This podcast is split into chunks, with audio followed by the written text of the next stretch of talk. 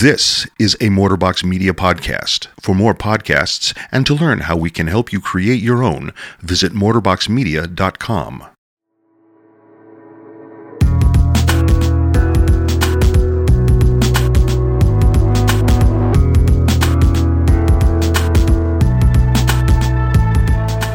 Welcome to Madison Story Slam, the podcast where we hear true stories from real people so that we can learn and grow with them. Thanks for tuning in today. If you could do us a favor and hit the subscribe button on whatever podcast app that you're listening on. Also, leave us a rating and a review on Apple Podcasts app or iTunes or again, whatever uh, podcast app you're listening on. That helps a ton. Also, if you want to play a bigger part in what we do, you can check out patreon.com slash Madison Story Slam. That link is in the show notes as well. On today's episode, we've got two great stories. Uh, in the second part of the show, we've got Jessica Regan telling a great story about being on a cruise with her husband. But first up, we've got David Heinen talking about cigarettes and shoes. Want to give you a heads up about our upcoming Story Slam uh, live events. February 8th, that's Friday, February 8th, at the McFarland Public Library. Our theme is Best Date, Worst Date, and then our regular third Saturday of the month event in February, that's February 16th at the Wilmar Center. Our theme is Scars. All right, that's the business. Here's the podcast, and first up, it's David Heinen. So, this is a story of two black shoes. So, I stumbled upon these two black shoes, literally. I, I tripped over them. I was walking up the hill back to my house. It's a very ramshackle house. I'm living in a tiny little town in northwest Virginia. I'm, doing, I'm working for a summer. I'm living with two friends. Ramshackle house. We live at the top of the hill. Walking up the hill, literally trip over the shoes. I do that kind of double take where you see something like on your lawn or something that's not supposed to be there, and you're like, "Is any are these?" There's no one there, right? But you you just expect that someone's kind of like looking, like candid camera. And I realized, like, okay, I don't know what's happening here. It wasn't like a great mystery. There were a couple explanations based on my neighborhood why there's random pair of black flats here. Um, but uh, I don't know what to do. I'm thinking, okay, what do I do? So I take the shoes, I put them on my porch. I'm literally like 10 yards away from my porch. And I figure, like, whoever left these shoes, they'll come back, they'll see them on the porch. Also, if they come back, I'll probably be on the porch waiting there. I'm always on this porch.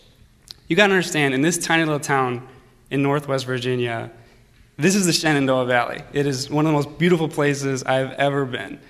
The Blue Ridge Mountains are framed on the horizon, very well named. It's literally a blue ridge, this soft shade of blue, beautiful mountains.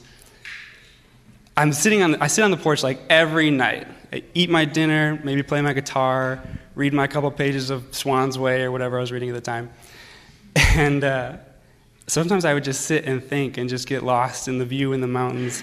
Because you understand, like, there's these clouds are rushing over when the sun is high. You can see the shadows of the clouds on the mountains. It's just absolutely gorgeous. The porch was, was my sanctuary, right?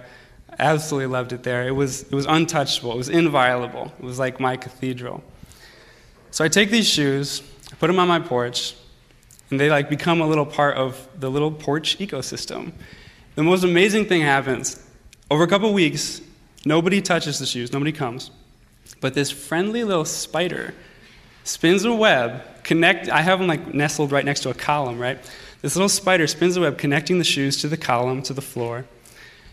And nobody touches the spider web like for weeks. Like the, the very improbability of this spider web, well, there was something so decadent about it. It was incredible. It was almost as if this spider web was like, like a wall, and like just like the porch was untouchable, it was my space. This spider web was never going to be broken. It's just like the future was never going to come, and I was always going to be 20 years old, and you know everything was going to be golden and rich. foreshadowing, right? It wasn't destined to last. So what happened was I had two roommates, and they both smoked cigarettes, which is like not a big deal. But it was at the time because I was 20 and was at the peak of my self righteousness. and it wasn't even so much the fact that they smoked, because even then I was like, some people smoke, some people don't. It was the reason why they smoked. They had stupid reasons. Not going to go into it. But we had talked about it. Like, it was a point of tension in the house. They knew how I felt, I knew how they felt. Like, we weren't going to go through it. I, I didn't want them to smoke in the house. I didn't want the house smelling like smoke. I didn't want to see cigarette butts. They're tacky. So, one day, I'm sitting on the porch doing my usual, you know, routine, like reading or thinking or just on the phone or something, I don't know. And I look over and I see, what, is, is this, are the two shoes, have they moved? Is the, oh, and the spider web is broken. I'm looking over, there's something like tan or orange in one of the shoes. Is that like a sock? Is this, it's cigarette butts kills me, like irks me so bad. Because, right, when you're 20 years old, no one's allowed to mess with your life. Like, your life is your life, nothing's to change your world. Cue the Beatles song, right? So I'm very upset. What to do? What to do about it, right? I can't talk to my roommates. It's been talked to death. I can't empty the shoe of the cigarette butts. That's way too passive aggressive, right? And like, what would I even tell them? Like, don't don't sit on the porch at the house where you live. Like, don't you know? What do I say? So what to do? What to do? I'm thinking. I'm at the farmer's market one day, and along with my produce, the farmer slips in a couple packets of seeds. Right? I don't know why, but some sort of promotional thing or something. So there's, I have seeds now, like corn seeds or something. Where should I plant them? I'm planting plants. I'm 20 years old. I'm living in Virginia. It's beautiful. I've got like a basil plant and everything. So I'm sitting on the porch thinking, notice the two shoes, and I, th- I see and I think, there are two shoes, right? Just like there are two sides to the great duality of the universe, right? So I get to thinking, I get to thinking, and again, when you're 20 years old, everything's very symbolic, right? Everything's meaningful. Everything's art, you know, with a capital A. So I take one of the shoes. I don't even touch the hateful, you know, death-filled cigarette butts shoe, the ashtray. I take the other shoe. I fill it up with dirt from under the porch. Plant the seeds a couple inches apart, right?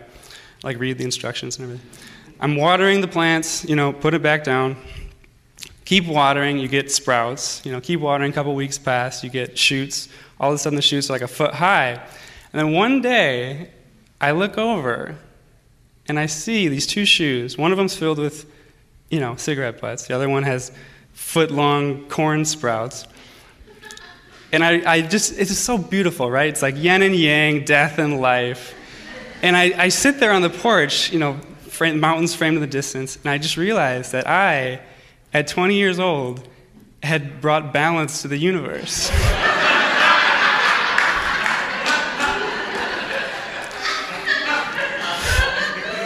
So, did my roommates learn their lesson after I had hit this breaking point and, you know, planted the seeds and everything? Did my roommates learn the lesson looking at these two? I had to throw it in there. Like looking at the seeds and seeing the symbolism and, or the sprouts or whatever. Did they learn their lesson? Did they internalize it? Did they change their ways? I have no idea. We moved out. I never saw them again. But I'll always remember being 20 years old in a tiny little town in northwest Virginia, sitting on that porch with these two black shoes. Thank you.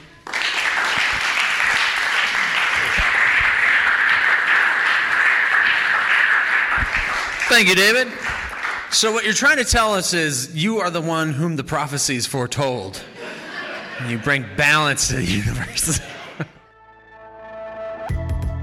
oh, thank you, David, for that great story about how you hate smoking and how shoes just tend to find you. Hey, listeners, I want to let you know that if you don't want to just listen to the podcast, you can find us on YouTube by searching Madison Story Slam. Also, the third Saturday of every month, we do our live stream video of our events. So, to check out the live stream video of our Story Slams, go to facebook.com slash Madison Story Slam the third Saturday of every month at 7 p.m. Central Time. Now, here's Jessica Regan. So, 10 years ago, my husband and I took a Mediterranean cruise to celebrate our honeymoon. We did 10 days along Italy, France, and Spain. And so, this story takes place somewhere in the Mediterranean. And while we were on that cruise, um, which are great, by the way, we discovered that if you want a very easy way to travel, maybe not in the most authentic way, but you can really have your entertainment covered and your food covered and your transportation covered and unpack for the week and still be able to experience lots of different places, um, a cruise was a very easy way to travel for a honeymoon. Um, and while we were on there, we wanted to take advantage of some of these entertainment options.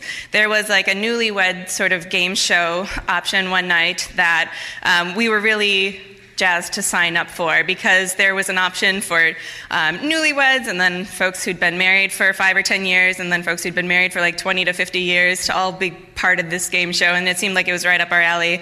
Um, but when we went to the room where that was scheduled to take place, we got there very early expecting to sign up. Um, turns out we went to the Italian language version instead of the English language version, so we missed out on the newlywed game show. Um, the next day we were at, on the pool deck in the afternoon, and they had some more games coming up. And we we're like, well, let's take a look at these. So there was the men's belly flop competition, which was exactly what you would imagine it to be. Like 10 guys signed up and they all did belly flaps into the pool on the pool deck and had their stuff judged, and it was like predictable. And then there was a Miss Biceps competition. Um, and for me, I was like newlywed. I was like, well, it'd be Mrs. Biceps for me, but whatever. I'll sign up anyway. Um, because as I was looking around the pool deck, I was like, there's no competition here. There, you know. And I've shared before that I, um, you know, grew up a Wisconsin farm girl. Like I've been lifting things my whole life, pushing wheelbarrows and throwing hay bales and all those things, and I still maintained um, some of those pipes even into my like early 20s. Um, so I was thinking about signing up for this Miss Biceps competition. And uh, my husband was, I wouldn't say peer pressuring me, but I'd say lovingly encouraging me to, like, yeah, I should go for it. Yeah, that sounds like a lot of fun. Um, and I saw a few of the women start to sign up, and I was, you know, checking them out. I was like, yeah, there's this. I'm not a competitive person either, by the way, I feel like I should add. but um, in this in this situation, it was like this is no contest. Like, of course, I'm going to sign up for this Miss Biceps. So I did. And I went down, and they were starting to give the instructions. The um, cruise tour guide that was leading this program um, also happened to be from Wisconsin, and so I really liked her a lot, and I was glad that she was leading this event. And she was doing the demo, and it was probably set to like Eye of the Tiger, We're the Champions, or some song like that. And it was like, all right, ladies, here's what you're gonna do. You're gonna have like 30 seconds to be um, flexing your muscles, and then they were going to have this team of judges who had volunteered from the crowd to be judging you on your biceps. Um, and the team of judges I was observing was a group of guys that had come to the pool deck with a large group of the women who had also signed up for this Miss Biceps competition, which is like, all right, I see, I see what's happening here, but you know, whatever. Um, and so she had given this demo, and the competition was about to begin. And the music that came on when the first of the women, in a group of 10 of us, were starting to um, show off their biceps was really different than this like pump up music. Um, it was, it was very sexy music that they were starting to play. And as the first woman went, I noticed like they were showing off everything except for their biceps. And I started to get really uncomfortable because I was in this row of um, 10 very beautiful Italian women in their bikinis from the pool deck, and I was starting to realize what was happening here that we weren't in a competition of like brute strength. because if we had been, again, no contest, clear winner. Um, and I started to panic a little bit because this is not what I had signed up for. But what was I going to do? I couldn't just like back away from this line of people that were waiting to, to show off their biceps. Um, so a few more of the women went, and I was noticing this pattern of like, okay, so this is how we're dancing, right? Okay. And um, not the type of thing I would have signed up for ever, but again, here we were. So I felt like I had to just do it and make the best of it. So I started to think back into my training of like sexy dance moves, which I have very little of. I'm not a dancer. I'm very much not a sexy dancer, and I'm very much not a sexy dancer on stage in front of crowds of people. Um, but but I thought back to a DVD that I had purchased a while back um, from Flirty Girl Fitness, which was a way of making fitness perhaps more fun. Um, and there was like a chair dance exercise, and there were, uh, you know, exercises you could do with this pole. And of course, I had ordered the pole because it went with the kit. And I uh, got this package in the mail um, with this DVD and then also this pole, and realized like we're in an apartment. We can't go drilling holes in the floor and the ceiling to install an exercise pole. Um, and so I promptly took that back to the post office, and this big long cardboard box that said "flirty, flirty girl fitness exercise pole" um, was something I was so embarrassed to have to explain why I was trying to mail and return. Um, but there were a couple moves that I had seen on the DVD that I was like, yeah, I could give that a try because I couldn't just repeat what the ladies in front of me were doing. That would be a little bit too uncomfortable. Um, and so for the next 30 seconds, when it was my turn, I did the clumsiest, most uncomfortable, most embarrassing um, bicep competition. my husband was videotaping the whole damn thing.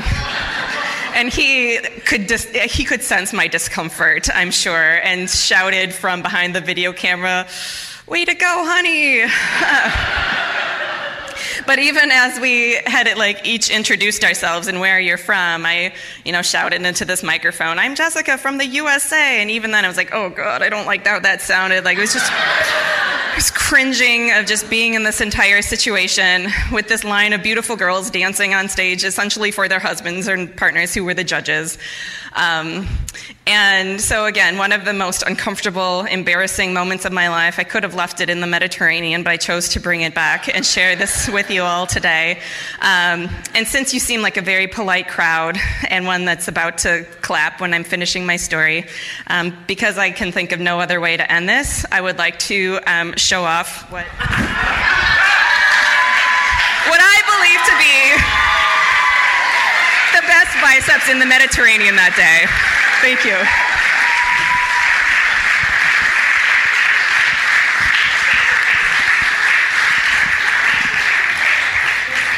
That was pretty good. Thanks, Jessica. I don't know about the best bicep, but man, I was not expecting that story. That was really good. I uh, I uh, watched a lot of Sweating to the Oldies myself growing up. Didn't come with a pole though. Hey, big thanks to both David and Jessica for sharing their stories on this episode of Madison Story Slam. Want to remind you that we have our upcoming Story Slam events Friday, February 8th at the McFarland Public Library. The theme is best date, worst date. So come on out and tell a great story or hear some amazing stories about our best dates and our worst dates. And then on Saturday, February 16th, we resume our regular schedule at the Wilmar Center. The theme is scars, and we want to hear your best scar stories, whether it's a physical scar, an emotional scar, whatever you got, we want to hear it. And then on March 16th, that's Saturday, March 16th, again at the Wilmar Center, our theme is courage. And we want to remind you once again that we do live stream all of our live storytelling events. So on the third Saturday of each month, you can tune in at facebook.com slash Madison Story Slam to see our live events live on video and we would love to have you there. Thanks for tuning in. Don't forget to subscribe and leave us a rating and a review on iTunes. And as always, I love you.